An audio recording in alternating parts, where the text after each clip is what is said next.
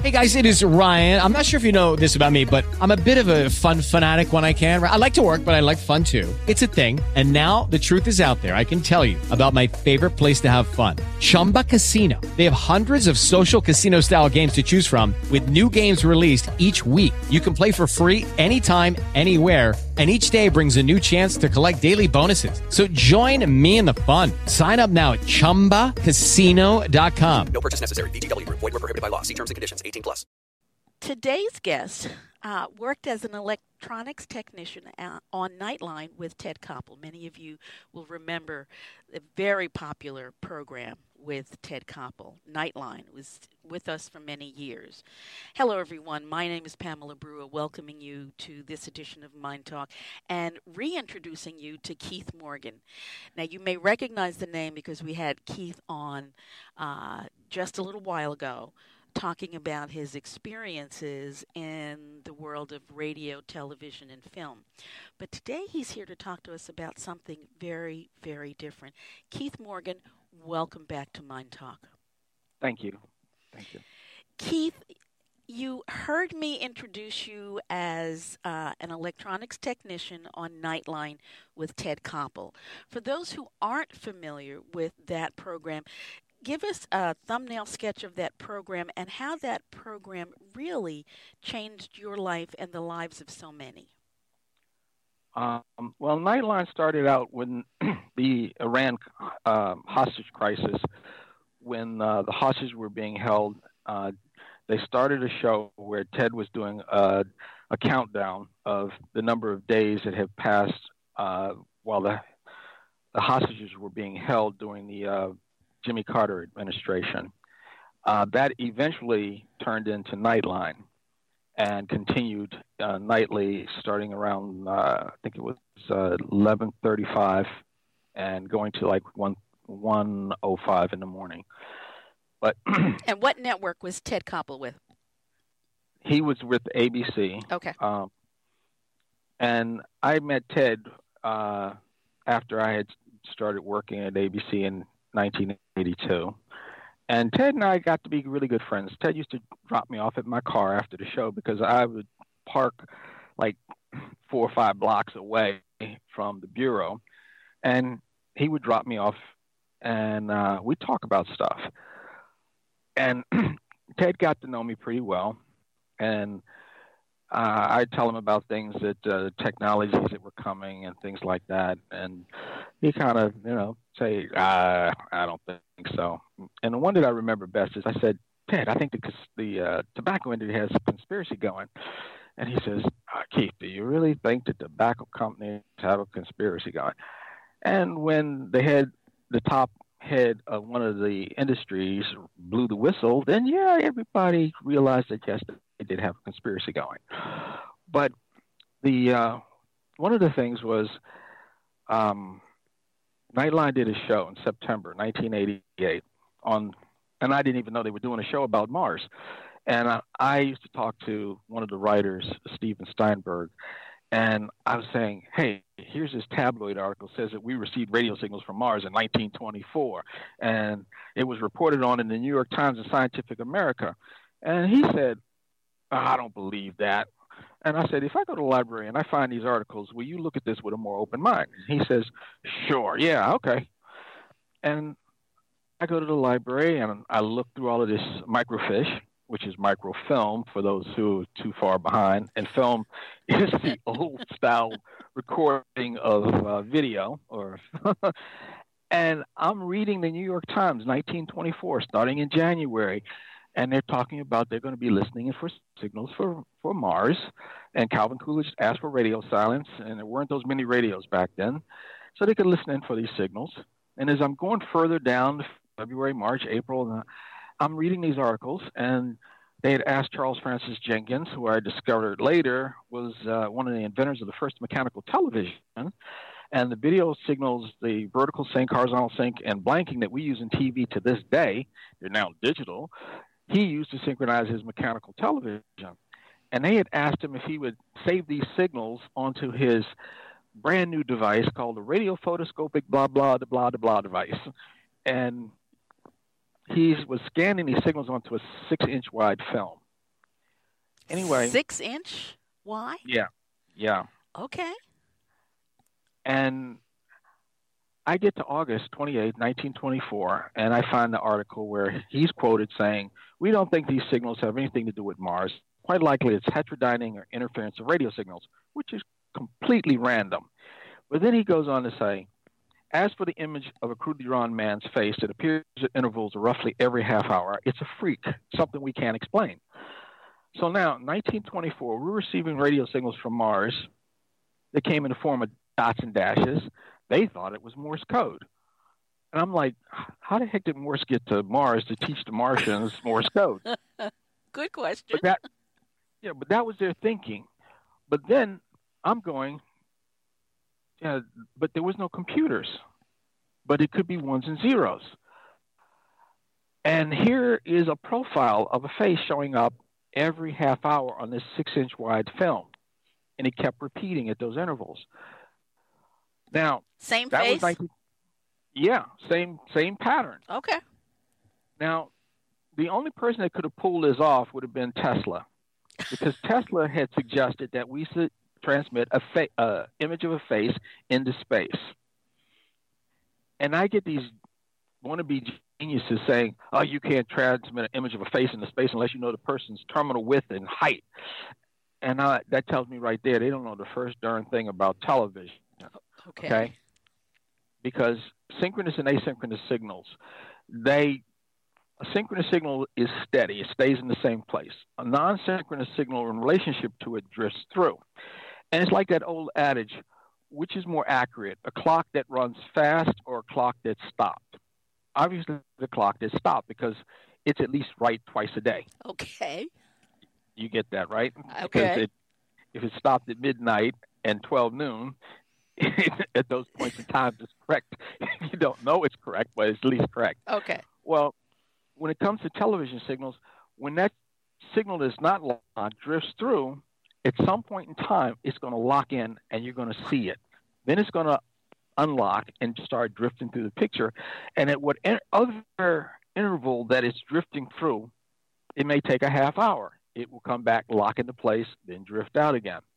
So if I want to send you an image, if I send you a thousand, if, I mean, if I sent you a million pictures and your screen resolution is ten twenty-four by seven sixty-eight, which we call high definition today, that ten twenty-four by ten twenty-four image, because each image would have a resolution in its transmission, a one by one, two by two, three by three, all the way up to a million by a million pixels.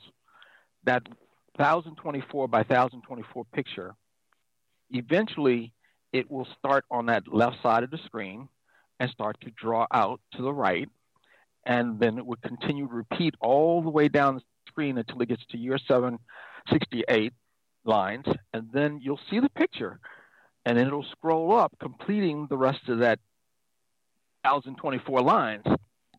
But then, as soon as it finishes that last line, it's going to be garbage again, and you won't be able to make out anything until it drifts back the place and that pixel starts on that first line again, and it starts to draw out.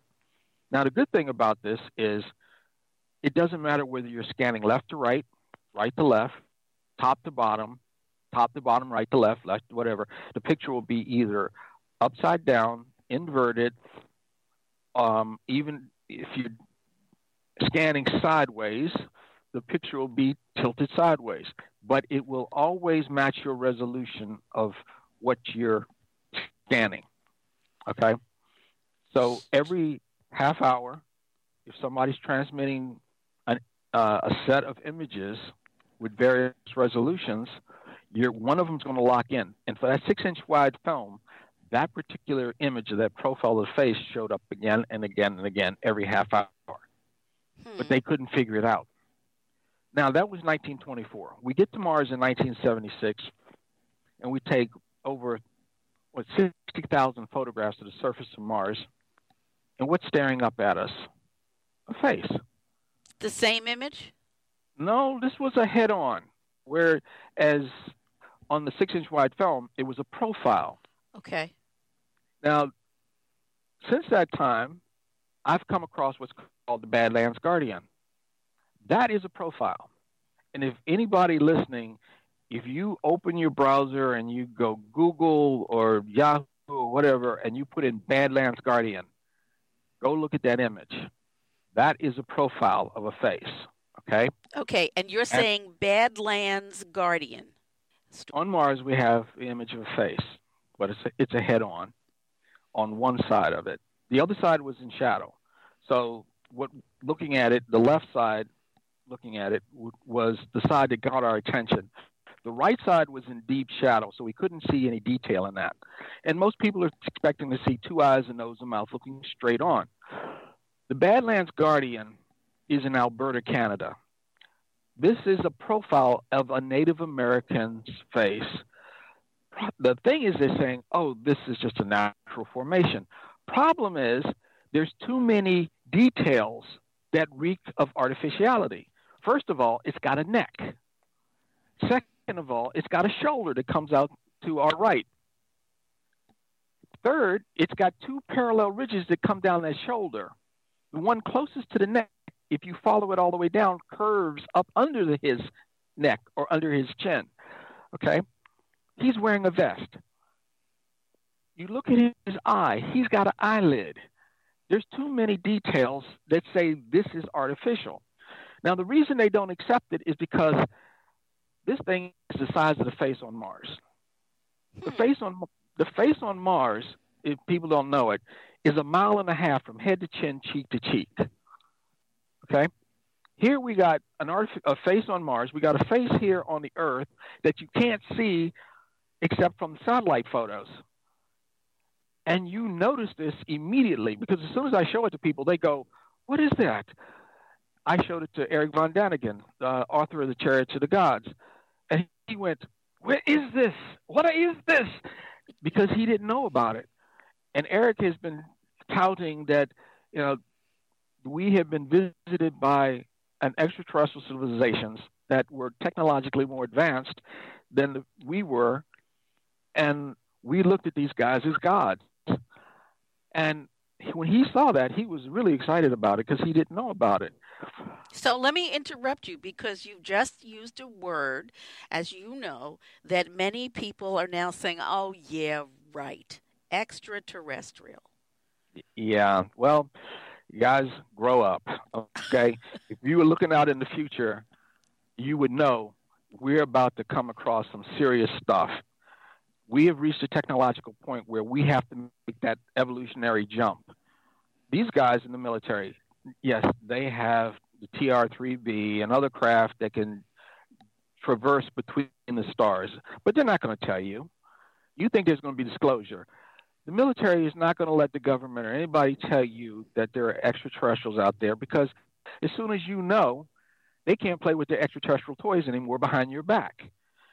And you're not gonna you're not gonna get this. So you have to look at things like the Badlands Guardian. Who built that? Gobekli Tepe, another Stonehenge-like settle, settlement. But there were dozens of these things in this one area, buried under dirt, which they're now excavating, finding these things are twelve thousand years old. Who built this stuff? Who put the reliefs on these stones at Gobekli Tepe? All right, who built Puma Punka? Look at this stuff, okay? We didn't build that stuff. We didn't build the pyramids. We think the pyramids are primitive.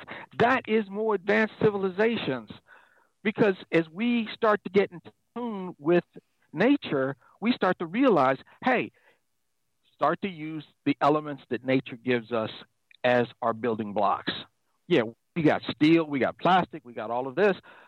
But once we get more advanced, we become more in tune with nature, and we start to get back to using the things that are provided with us because now we understand how nature works. And we still don't know that. We've got rules, and they say, oh, you're violating this rule and that rule. No, you made up the rules, okay? Nature didn't. So we have to learn what nature is trying to tell us. That's what Cydonia is all about, the face on Mars. It got our attention. Now, the reason I was talking about the Nightline, let me get back to that because this is a long story. I'm going to cut it short. When I brought these articles back, talking about how we received the signals from Mars, Steve Steinberg says, well, we can use these in Thursday's show. And I'm like, what's Thursday's show about? It's about Mars. I ended up giving copies to the producer for Nightline, to Ted Koppel, uh, all of these guys. Ted used all of that information about receiving the signals in the opening of the show. I had Richard C. Hoagland's book, The Monuments of Mars, The City on the Edge of Forever, which I am in the second edition, third edition. There's a Dark Mission book and a whole bunch of Graham Hancock's The Mars Mystery. But never mind. we're, we're looking at this. Ted asked Thomas Paine, ex-administrator of NASA, what about this face? And he puts up the image of the face from Hoagland's book. And Ted, uh, Thomas Paine says, oh, we think that's a trick of light and shadow, a windblown anomaly. Then Ted puts up the five-sided pyramid. And yes, people, there's a five-sided pyramid sitting in Cydonia along with the face, and it looks like the Chrysler symbol. The, pyra- the pentagon with the star in the middle, that's what it looks like. All right. And Thomas Paine said, oh, we think that's a windblown anomaly too. Just and he kind of chuckles it off. And that was the first time that had ever been shown on national television. And then Ted gave Richard Hoagland's book credit for where the pictures came from.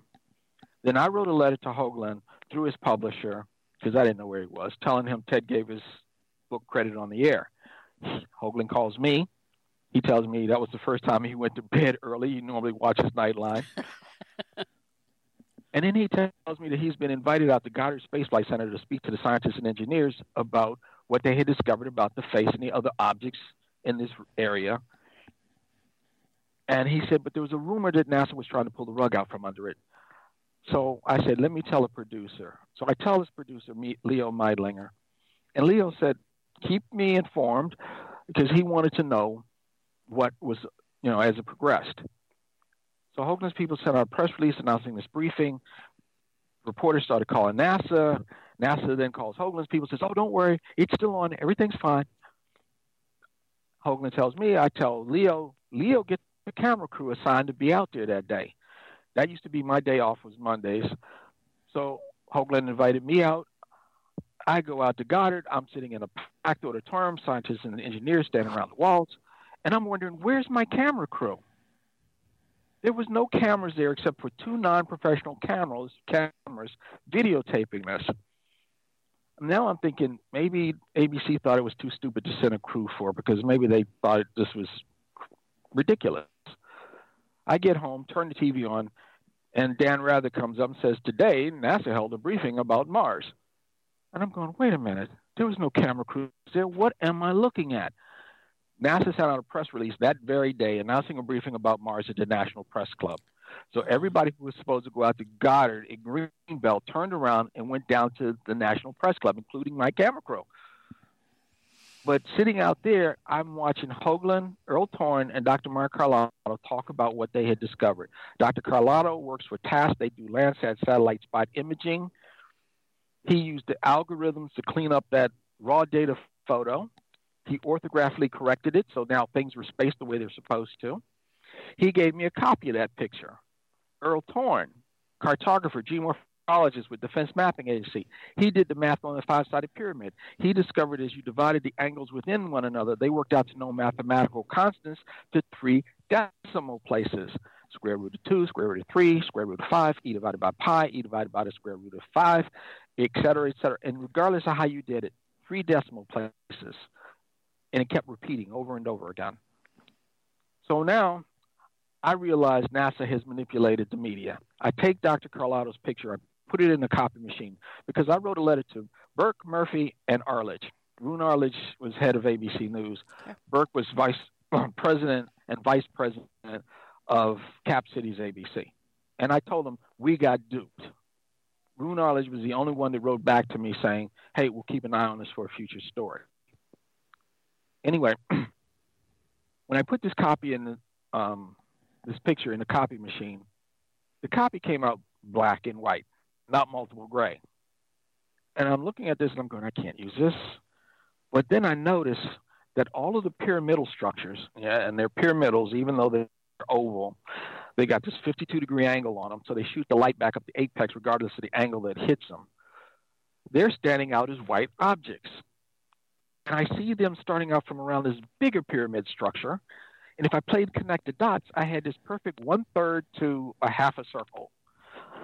Then I measured the distance between these skies, and they're spaced exponentially. For those that don't know what exponentially means, it means they're doubling in their spacing.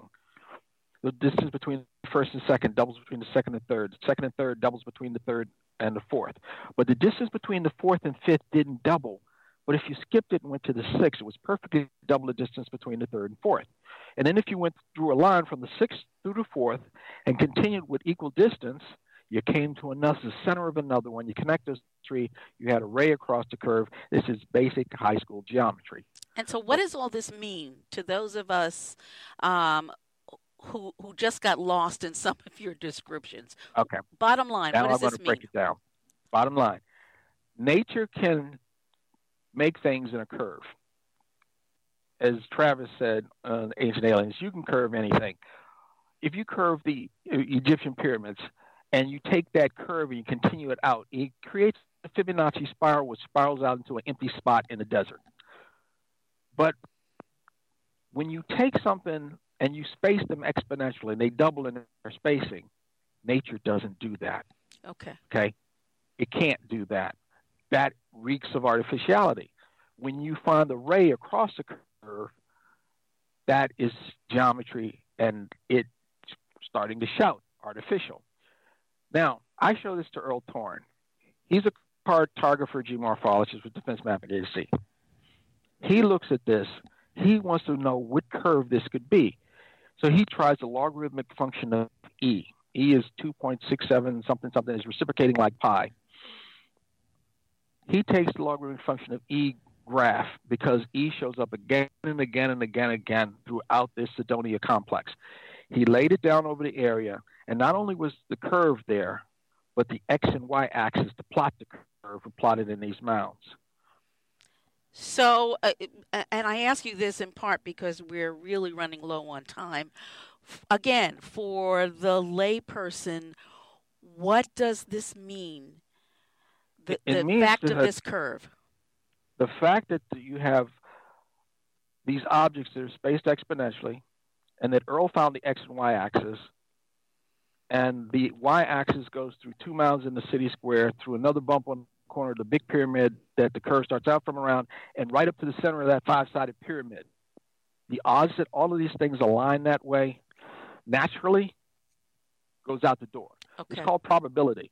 Okay. If you, probability is if you have a coin and you flip that coin ten times, on a good day you're going to have five heads, five tails, right? On a really, really bad day, you may have one head, nine tails, or one tail and nine heads. But that's a really, really awful day.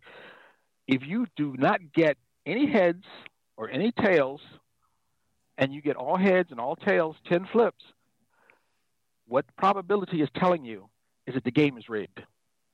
Okay. It's a single-headed or tailed coin, and you're, that's why you don't get anything else. When it comes down to Cydonia, Badlands Guardian, and all these other structures, especially with Cydonia, we have flipped that coin twenty times and we have not gotten the other side. What does that tell you? The game is rigged. It means that there's no way nature put all of these things together like that. Okay. When NASA took a high-res shot across the big pyramid that the curve starts out from around, they didn't know about it. All Hoagland said in his book was, we're looking at the curve. Running down the side of that big pyramid are these humps or ridges. One comes down, goes out, connects to the first mound. Another one comes down, another section of that big pyramid goes out, connects to the second mound. And the third one comes down and goes over and connects to the third mound. Nature doesn't do that either. So here we have all these coincidences, and you can't have those many, because it means that obviously it's artificial. When the European Space Agency took a better picture of the face, now you could see the shadow that was in uh, the side that was in shadow, but they put it out upside down. Here's these geniuses, and they're going to put out a picture upside down, knowing that this thing is oriented to north, offset to north by nineteen point five degrees. The Bad, Badlands Guardian is pointed directly north here on the Earth. It tells us that the objects in Cydonia next to the face are artificial, meaning that someone had to build them. Nature didn't do this. Um, I was explaining about the face that the European Space Agency took a better picture of it, but they published it out uh, uh, upside down and said, look, uh, see, there's nothing there. So now NASA had to play catch up. So they took a better picture, and you could see the other side of the face again, but they put it out upside down as well. And you get two rocket science organizations putting out a picture upside down. Obviously, they're trying to hide something. You rotate it around, you look at it when it's oriented correctly, and the side that we couldn't see now has details that just blow the face out of the water by itself, okay? The other half of the face is not a head-on. It's a profile of a face. You're looking at it from the side. And right where there should be an ear, there's a ridge that makes a V, upside-down V formation, right there where an ear should be. There's an eye. It's elongated, but it's still there. The neck comes down with a curvature representing where the collarbone should be. Chin comes down. All right, your hairline across the top. There's too many details. You're looking at a profile and a head-on combined into one artifact, okay? There's an image of a lion face because there's a broad nose in the upper left-hand quadrant. This is art on a scale that we never conceived. It meant it's been made by somebody who's way more advanced than we are. Keith, you have said, and I am now quoting you, "We are not alone and never were, and the history of this planet is not what we have been told. We will know beyond a doubt between twenty twenty-two and twenty thirty-two. Do you still stand by that? Still stand by it, because there's somebody buried in that face. And probably ninety-eight percent of your listening audience knows the name of this guy, and they don't even know they know the name of this guy on one or two levels. And I had read the Lost Book of Enki, which is a, a translation of these cuneiform tablets that Zecharia Sitchin and his professor translated. They found millions of these cuneiform tablets in Sumeria, also known as Mesopotamia, also known as Iraq. Um, fourteen of these tablets tell a history of this planet starting four hundred fifty thousand years ago.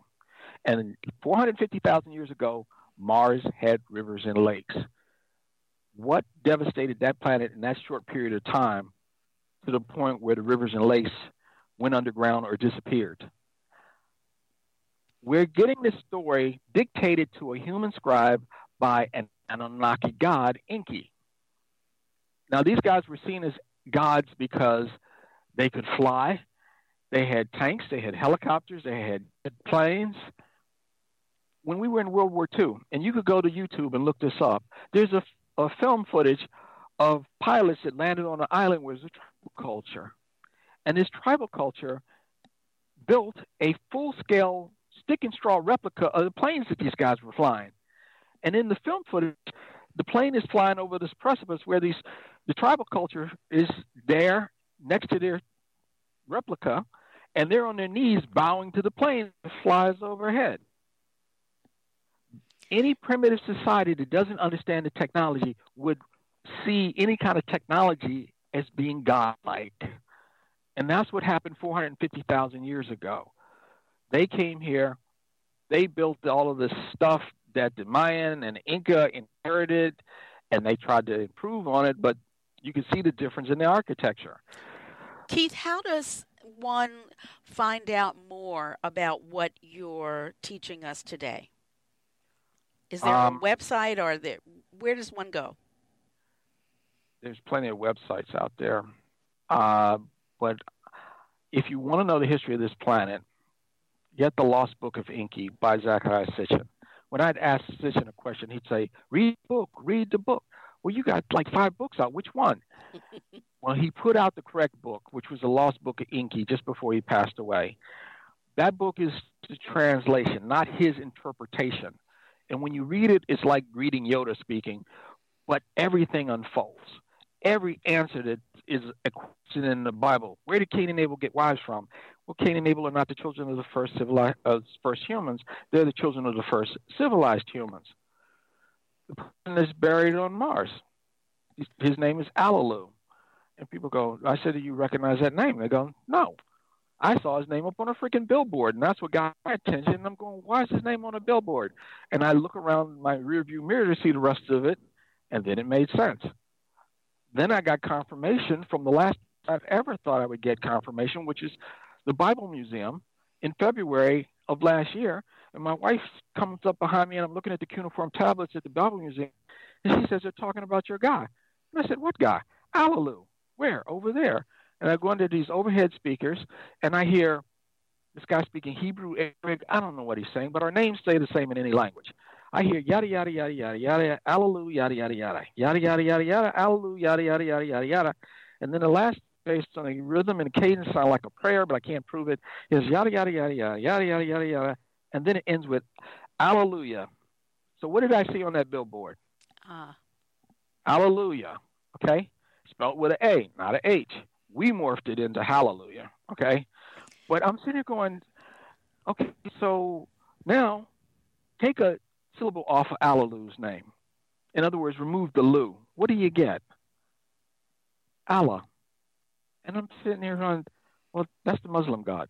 So all of these religions have been arguing and fussing and fighting about the same darn thing, and they don't realize it. There was a flood, but it wasn't because it rained for forty days and forty nights. It rained for forty days and forty nights because of the huge tsunami that was created because of the celestial event, that, which caused the entire continental ice to fall into the ocean, creating a tsunami that they could see from space that encompassed the entire planet. And there's a relief from Sumeria that I saw before I even knew this, showing the earth, and these people with Egyptian headdress looking at the earth from a distance, and around the circumference is this huge curl. And I'm going, what the heck am I looking at? Now I know. That was the Anunnaki in space looking at the earth from a distance, watching this tsunami encompass the entire planet. So because the, they were warned that this was going to happen. The Lost yeah. Book of Enki. E N K I. E N K I. Yep. Is okay, terrific. Keith, we got to go, but I do thank you so much for sharing your discoveries and, and clearly your energy and your devotion to continually searching and looking ahead. Thank you so much. All right.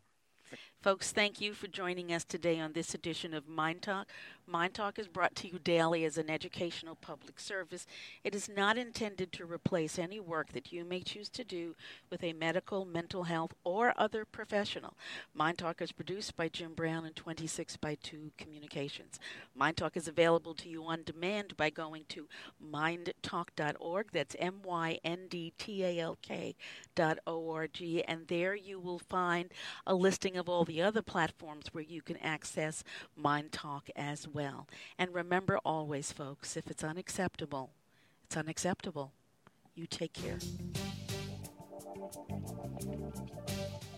With the Lucky Land Slots, you can get lucky just about anywhere.